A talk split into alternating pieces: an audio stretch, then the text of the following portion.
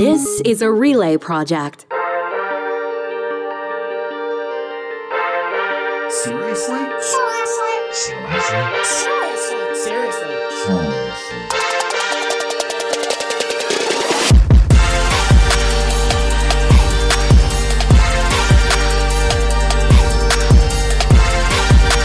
Seriously starts now. Here's Supriya and Ryan. Hey, it's Wednesday, January 11th, and you're listening to Seriously with Supriya and Ryan. I am Supriya Dwivedi in Toronto. Ryan Jesperson in Edmonton, and I wish I could fly across the country right now to give you a big hug. I know it's been a brutal few days for you. Nah, I'd love that big hug. Um, yeah, I hope it it's okay I Um, led with this. Yeah, yeah, no, no, no, no. That's good to lead with this. Um, so just to cut to the chase, I suppose. Um, I put my dog down this past Friday, Cody. Um, I had him for 15 years. There he is as a pup. For those that are watching us on the uh, YouTube stream, there. Um, there he is with my daughter. Uh, yeah. So, you know, once you've had a dog for like 15 years, um, they really do go through quite virtually every stage of your adult life, right? And um, I don't know, you and I have known each other for a little bit now. And I think seriously, listeners um, have gotten a little bit of a sense, a- at least maybe, that I don't know, I'm not exactly the kind of person that's like, I don't really do outward expressions of grief, I guess, or sadness. Um, Hmm. And I'm not really much of a crier. Um, but you know what I've learned late recently is that once you actually start crying, Ryan, it's very hard to stop. Mm. and then for somebody that doesn't cry, you're just like, what the fuck is the salty discharge that's constantly um, yeah. you know, dripping down your face? And I don't know. I'm I was a little bit late to do real talk with you, the, the segment that we usually do on on Fridays, because I had to fix my eyeliner. Um, I hadn't put him down yet. I was going to do it later that day, and uh, yeah, I was just a bit of a mess. Um, and I'm kind of like the queen of compartmentalization, right? I mean, I used to do like four years of morning radio where I'm dealing with like live threats that are coming into my inbox as I'm supposed to be like next where to get the cheesiest pizza in town you know Yeah. i don't know um Yeah. so it was just uh yeah the grief is hard and it's complicated and i don't know it's uh it's not great Well, um, uh, people people have to check out this show on YouTube. I know we most people hear it on the podcast, but these photos that you've shared with us are absolutely beautiful, and uh, I mean it's amazing. Like we're, we're seeing him with your. You know your little one with, with you when you were Yeah, younger. I mean, he's there at our- your that's our wedding, wedding. right there. I mean, Yeah. that's a stunning photo, by the way. Yeah, dogs are like I'm. We have a a senior dog in the house, not 15. Gosh, Moses is 10 now. And Monroe, his little sister, she's three. And um, Moses is, uh, you know, for boxers, they don't, you know, it's, it's always feels weird to talk like this, like to talk about life expectancy and things like that. It's real Yeah. life. I always think if Moses could speak, he'd be like, I'm, I'm fucking sitting right here, you guys. Like, you know, be talking about me. But, but he's starting to slow down. He's having a bit of a tough time getting up the stairs and things like that. And it's tough to watch. And I'm just, as I would imagine you were as well with Cody, like just trying to honestly take every single second, and and I you try to find the balance, right? Because you don't want to you don't want to like treat your dog like they're dying, yeah but but you also want to like squeeze the most out of every moment because they Moses was my first ever dog, Yeah. ever. Uh, was Cody your first? Did you grow up with dogs or? no i did not um i did not grow up with dogs uh, in fact my parents i feel like a lot of indian or desi parents do this where they tell their kids they're allergic but they're not actually allergic Right. to, keep it as an excuse Sure. for not getting a dog. Um, I got Cody um, when I was 22. He I never had a dog before. He was my first dog. I got him as a puppy. Um, and like I don't really have a close relationship with my parents or like either of my parents. If I'm being very honest. Like I, neither of them came to my wedding. Neither of them met my daughter. Um, and so Cody is in a very very real way, Wow. you know, the closest and most consistent family member I've had for those last 15 years. And to your point about like he's squeezing every every moment, I mean, yeah, you you do need to. And like the, the thing is with with with grief and with pets, um, it's hard, but it's also like complicated because you can't really like you get it. I know you get it because you're a dog person, right? And like um I wasn't though. I am now. yeah, but like a lot of dog, uh, if you're not a dog person, I don't know if you get it, right? Mhm. And so you can't. There isn't that sort of like acceptance to take time off, um, or to just you know take time generally to to process or whatever. Um, and it just adds this other like you know kind of shitty layer to the already kind of shittiness. Yeah, and and and you don't hear the, you know, I've you know had it's it's actually been an interesting week, like from from my perspective, just as a friend of of yours and of others. Like three of my close friends, you included, all had to say goodbye to their pups. Uh, my aunt and uncle said goodbye to theirs yesterday, and, and the day before that, the the organizer of our pond hockey classic, our charity fundraiser. So the three of you, you all families that are close to us, and uh, you know we've been seeing these photos and reflecting on these memories. And, and my buddy said to me yesterday, he says it's just like the you, you, you don't like hear the sounds of the of the dog. You don't hear like the the Yeah. call, you know the, the dog tag banging against the water dish when they're drinking, or you don't hear the click of the nails the on the pause. floor. it's the pause that get it for me. Yeah, the click of the pause. Yeah. Yeah. So it's just like life is different. And I know we'll get hit, uh, uh, we'll get shut down by YouTube for copyright infringement, so we can't use it. But I would refer to people. I don't know if you ever heard uh, Jimmy Stewart r- read the poem about his dog Beau on the Yeah. on the Tonight Show with Johnny Carson. It's it's like about, I think it's about three minutes, and it it, it's, it will just make anybody weep. It's beautiful uh, and also very sad. And uh, just a reminder, you can, I'm sure everyone's offering you the what feels like platitudes, but um, No. you know, it's like in a way when you feel this gaping hole in your heart right now, you also kind of remember about the incredible part of your life that he was and will be forever, right? I mean, 15 years and counting for the rest of your life. You'll look at those photos, and I would imagine they'll evoke strong emotions, uh, whether you share them with us or show them outwardly or not. Yeah, one hundred percent. I think that's a that's a good way to sort of um, you know put things in perspective because you're right, and I mean sometimes in the cloud of grief you sort of lose that sort of uh, overall overarching kind of vision of this, um, and it's it's true. Fifteen years is a very long time. I'll always have those memories, and you know um, he taught me how to be an adult. I think, um, Hmm. and uh, yeah, I'm just very grateful for our time. Well, much love to you, my friend. Um, I, I I know it's a tough time, and and uh, gosh, everybody with a senior dog can can relate. I know it. Much love to you and the and the whole house. Um, we're going to be talking politics in just a second. Obviously, there's there's a lot to cover uh, federally and otherwise. But uh, one of the things that that I w- was really jumping out at me, and one of the things that we were paying attention to uh, over sort of more in your neck of the woods, uh, in particular, I was no, like a website down the LCBO had posted to Twitter this week that their website uh, and their mobile app were down because of a, a cybersecurity incident.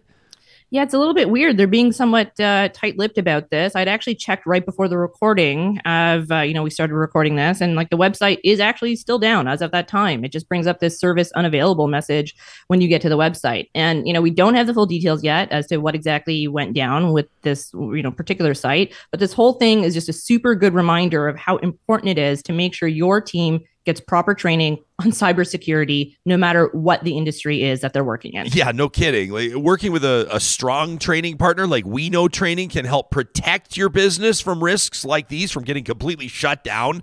Uh, their expert e-learning team designs training that actually changes behavior so your employees will retain and then act on what they learn.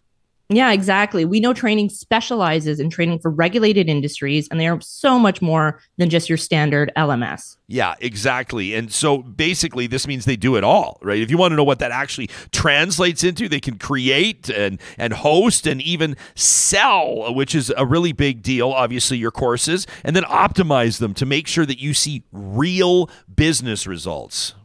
And so, if you need to train your team, they offer a scalable solution that's ideal for high stakes training that really matters. If you want to work with a training partner that truly understands your needs, has solutions to your challenges, and delivers amazing value against your business goals, talk to the team at We Know Training. You can visit their website at weknowtraining.ca or find them in the show notes. The lead. We also want to know about the outsized influence of this company in the operation of our government and our democracy. The company is under investigation for its involvement in politics and government in France. They've had to pay financial penalties for their role in facilitating uh, the sale of opioids into the United States of America that helped deliver a massive um, drug overdose crisis that is now spread into Canada. And then finally, the C, the director, uh, former director of this company, managed to get himself uh, the gig as our ambassador to China. So it's time for Canadians to get answers. We need to know what this money was for, what influence McKinsey has had in our government.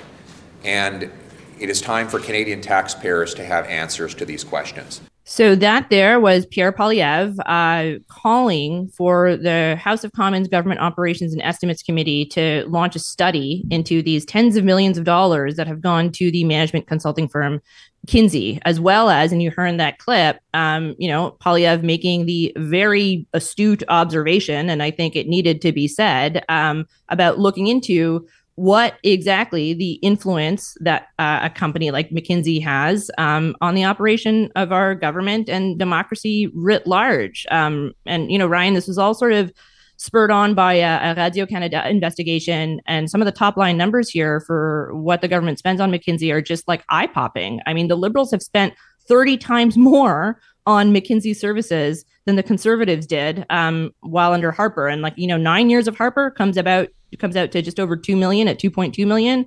And uh, trudeau's seven years um, comes in at 66 million dollars doled out to mckinsey. Business is good at mckinsey. Yeah, fuck no kidding.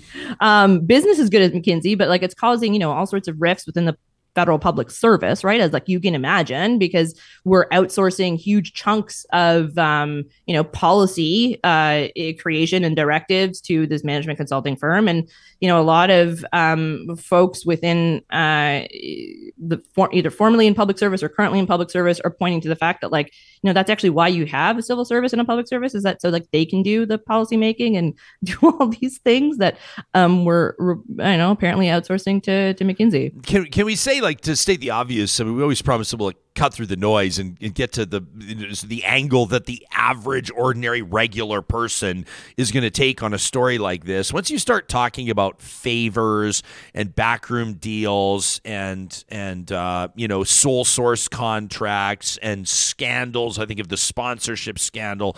I think of uh, golf balls and Jean Chrétien. I think of the We charity. This is the type of thing that tends to stick to the liberals. Like from a strategic standpoint, politically, I think it's a smart play for Pierre Poilievre and the Conservatives. Do you?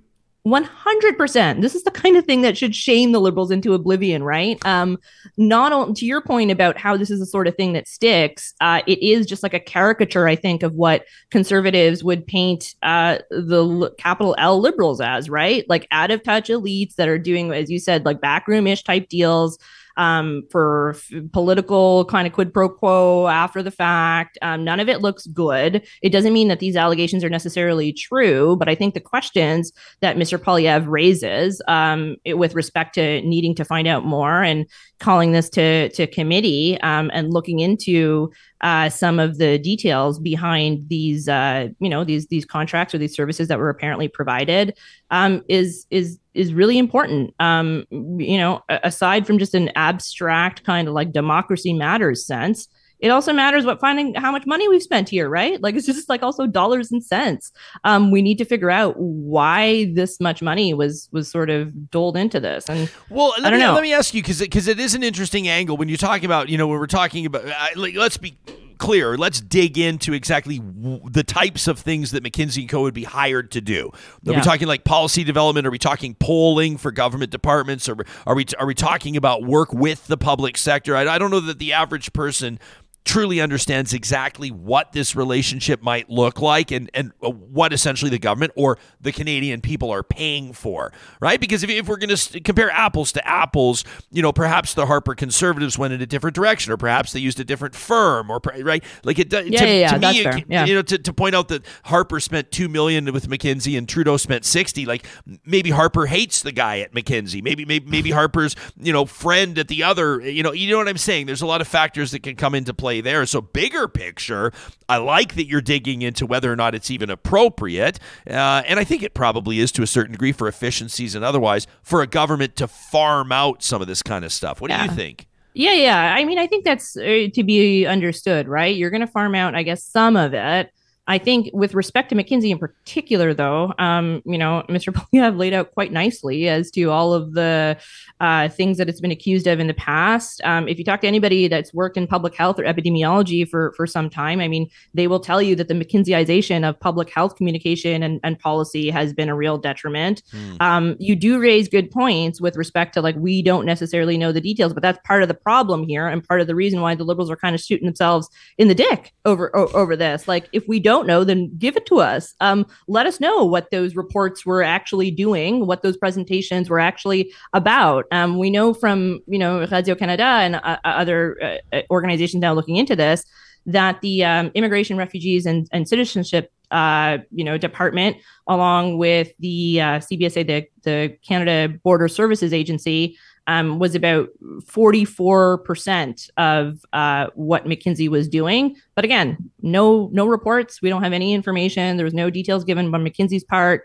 Um, the only information that that I guess journalists were able to glean was from former, um, you know, civil servants who were uh, quite flabbergasted at the fact that this was even sort of happening to to begin with. Huh. So you, it's not unusual. Obviously, the opposition members on this committee want the probe. Uh, they want it done, and, and politically, it would serve their purposes uh, in so many ways as the probe would likely not, or potentially not, might not even want to take the risk, reflect well on the government. So the liberal committee members vote down this probe. What do you think the optics are of that? It's it's it's a predictable outcome, but what are the optics of it? If all the liberal members vote this down, um, you still, if all opposition members, and I think the chair is conservative, then you, um, you know, then it, it goes to then they, they study it. Um, but just the optics alone, I think, is are, are bad. Like I don't think they need another. Um, you know, allegation thrown their way about being elite and out of touch and arrogant, right? Like that is the sort of thing that sticks to liberals, um, for better or for worse, whatever it is. Like that is, you know, it may not be a fair branding, but it's the branding and th- that that like or the perception rather, I, I guess I should say that that folks have. and there's been, uh, you know, enough of that sort of thing in, uh, you know, past liberal governments. To your point, um, that it is a thing that that could definitely stick. And I think if the committee members were smart, they would think about the optics of that. But I don't know if they necessarily always do. Also, there's this. You're never going to believe it. Uh, Alberta and Ottawa back at it. Uh, that's right. It's a battle royale. It's a toe to toe fistica. Okay, okay, so it's actually not that big of a deal. But but but Alberta's energy minister Sonya Savage is stirring up the dissension. Uh, this time aimed at uh, federal natural resource minister Jonathan Wilkinson. She doesn't like the phrase just transition. She's criticized Alberta's environment minister, rather, Sonya Savage. Ottawa's just transition legislation says it's extremely harmful. Uh, meantime, Wilkinson, for what it's worth, says he wants to dial down the political rhetoric. Says that they're not trying to kill Alberta's oil and gas industry, that they're working on supporting sustainable jobs. Uh, sounds like Alberta saber rattling again perhaps this UCP government, Supriya, stirring up some support ahead of a May election, and Ottawa yet again put in a position to have to try to explain how its relationship with Alberta isn't as bad as Alberta says it is. Did I sum it up in a way that you would say is accurate? Yeah, I think it is. But here's where I I don't know. Like I think they should just fucking scrap it, the term just transition. Um, you, you know, if it like and that's not because I think necessarily that Minister Savage is has a great leg necessarily to stand on here. I mean, just transition wasn't something that the Trudeau government just pulled out of thin air. Um, that phrasing uh, and the concept, I guess, really was um from that Paris agreement, right? Uh, 2015, right? Like, yeah, yeah, yeah. Like back in 2015, right? So um, they didn't invent it. It was put on uh, departmental websites. I believe in the 2019 campaign, it might have been referred to in campaign documents. But to your point, you know, Minister Wilkinson um, has already said he doesn't really like that language. He says he prefers to talk about sustainable jobs. Um, and I think when you're talking about policy and politics, I mean, comms is a, a really big part of that, right? And so if you're having trouble selling something as a just transition and you know it's going to be easier to sell something as providing sustainable jobs, for the middle class and those looking to join it, Ah, well, then I think you've got a better sort of sell there. And I don't know if we need to dig in our heels um, simply because it was language that was used in the in the Paris Agreement. Who cares about the language? Nobody cares about the language, except for also in politics, everybody cares about the language. I guess. I mean, you look at the uh, the dust ups that people have had, whether or not carbon pricing should be described as a carbon levy or a carbon tax.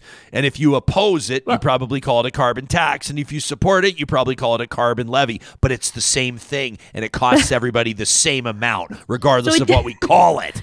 It does, yes, regardless of what we call it. But I mean, the fact that it's not actually a tax and it's a regulatory charge is a big reason as to why the Supreme Court ended up deciding in the Fed's favor. You and your details, you and your accuracy, your commitment to bringing us the unfettered truth.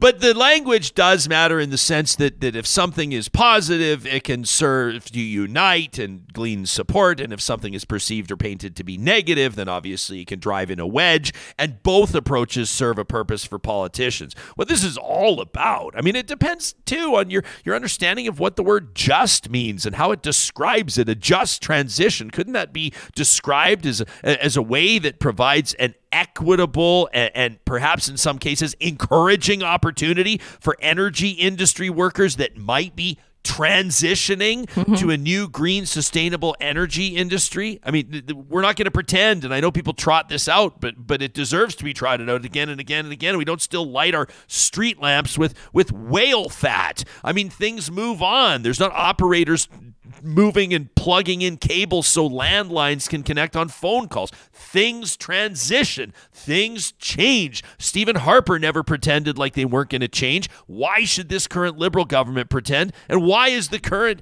conservative opposition pretending like it's not eventually going to transition? Like, isn't it actually unjust to energy workers in oil and gas to pretend like their jobs are going to be around forever? Isn't that the injustice?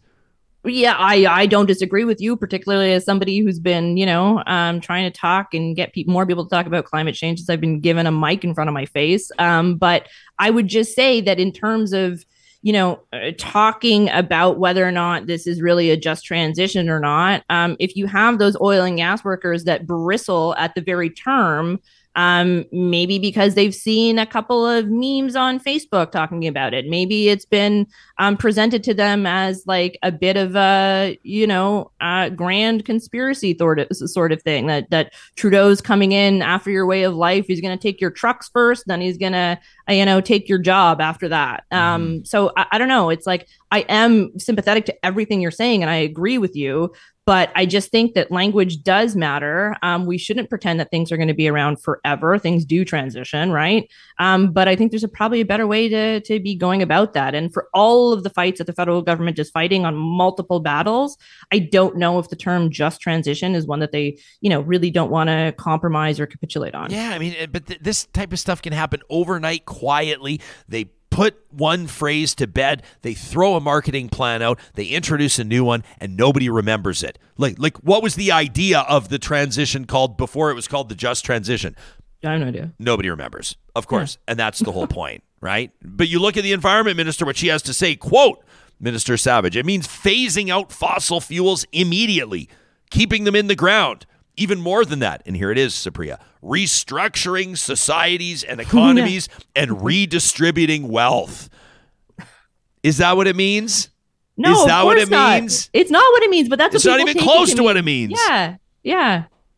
And I'm not trying to give her a free pass here. I don't think she should be fear mongering like that. But the, the problem is that once people already start, then you got to either play defense or you risk your entire policy being mired by this sort of rhetoric. Yeah, this is this. I mean, the worst thing that ever happened to this whole movement was, you know, somebody in Fort McMurray saw a Subaru with free Tibet bumper stickers on one side and just transition bumper stickers on the other side, and it just fucked the whole plan. Seriously? As the Minister of Citizenship and Multiculturalism, I am proud that Ontario is home to over 900 people from India.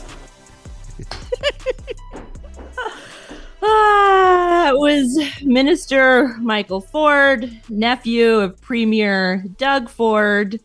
who since uh, June of 2022 or since the summer of 2022, whenever they did the cabinet swearing in, has been the minister of uh, multiculturalism, speaking in India. Um, there. Uh, hey, he was not wrong. Ontario is home to more than 900 people from India. Yes, that is technically That is true. ac- that is accurate. Yes, never mind the fact that you can probably find 900 Indians in Ontario in any given moment at a Costco fucking parking lot. Um, but yes, I suppose there are more than 900 He's people not wrong.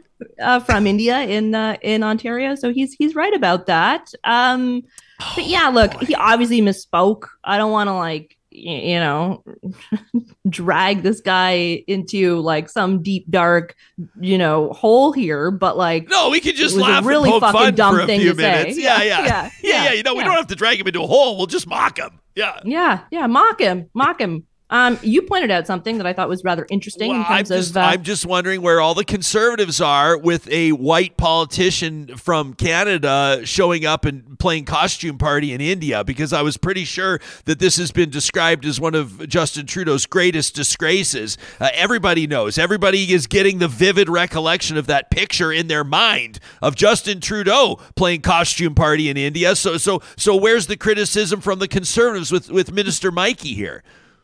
Great question. Um, but can I just clarify something for all of the white people that were so offended at uh, either Minister Mikey or the Prime Minister in Indian clothes?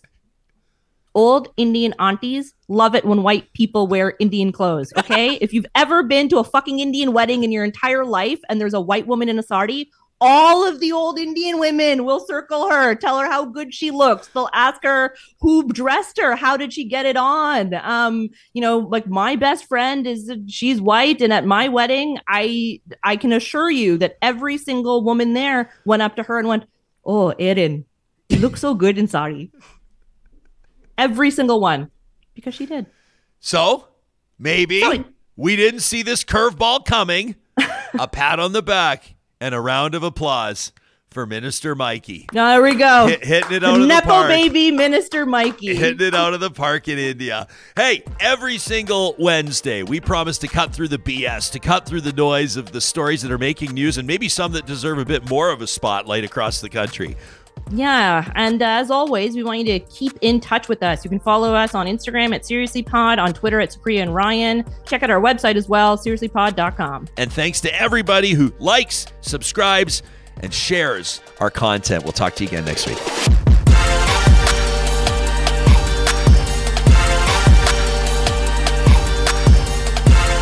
Seriously is hosted by Supriya Dwivedi and Ryan Jesperson. Technical producer John Hicks. Executive producer Josh Dunford. Account coordinator Lawrence Norlego. General manager Katie Cook Shivers. Human resources Lena Shepard. Voiceover by me, Tangi. Seriously is a relay project. For more, check out seriouslypod.com.